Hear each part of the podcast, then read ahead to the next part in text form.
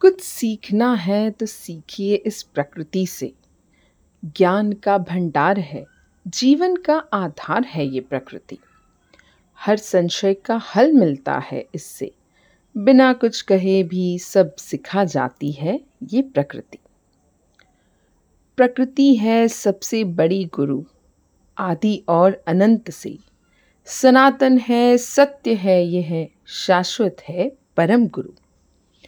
जीवन मरण की परिभाषा यहाँ समझाए विध्वंस और विनाश की महत्ता भी यहाँ बताए प्रकृति का कण कण है, विभिन्न ज्ञान को समेटे।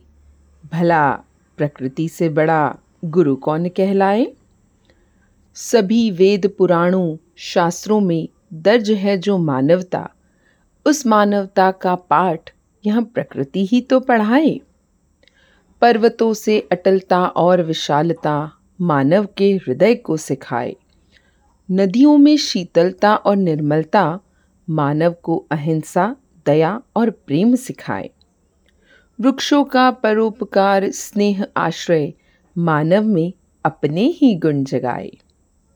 धरती सिखाए सहनशीलता, अपनी संतान हेतु जो हर प्रकार का कष्ट उठाए।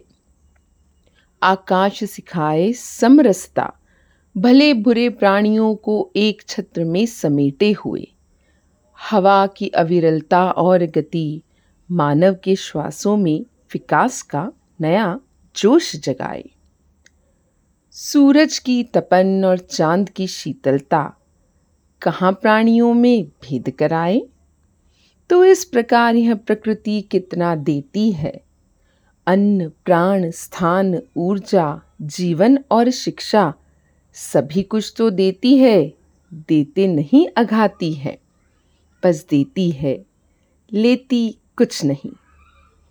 निस्वार्थता का सबसे बड़ा गुण मानवों को सिखाती है। मेरी दृष्टि में सबसे बड़ी गुरु हमारी प्रकृति ही तो है, जो ईश्वर ने हमें प्रदान की है। तो इस प्रकृति का सम्मान करो, इसकी संभाल करो, क्योंकि हमारी सबसे बड़ी गुरु हमारी यहाँ प्रकृति ही तो है। तो ये थी आज गुरु पूर्णिमा पर हमारी प्रकृति को हम गुरु कैसे जाने, यह सबके लिए, आपके लिए एक छोटी सी कविता। तो देखा आपने, यह प्रकृति हमें कितना कुछ सिखाती है। तो बताइए, है कोई इससे बड़ा गुरु? तो दोस्तों, इस प्रकृति को ख्याल करिए, संभाल करिए।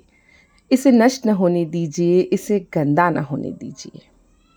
तो आज के लिए इतना ही। आप सभी को गुरु पूर्णिमा की फिर से पुनः शुभकामनाएँ। पंचतत्व गर्ल फिर से लौट कर आएगी किस्से, कहानी और कविताओं के साथ। तब तक हँसते रहिए, मुस्कुराते रहिए और सुनते रहिए। थैंक यू प्रणाम, नमस्कार, धन्यवाद।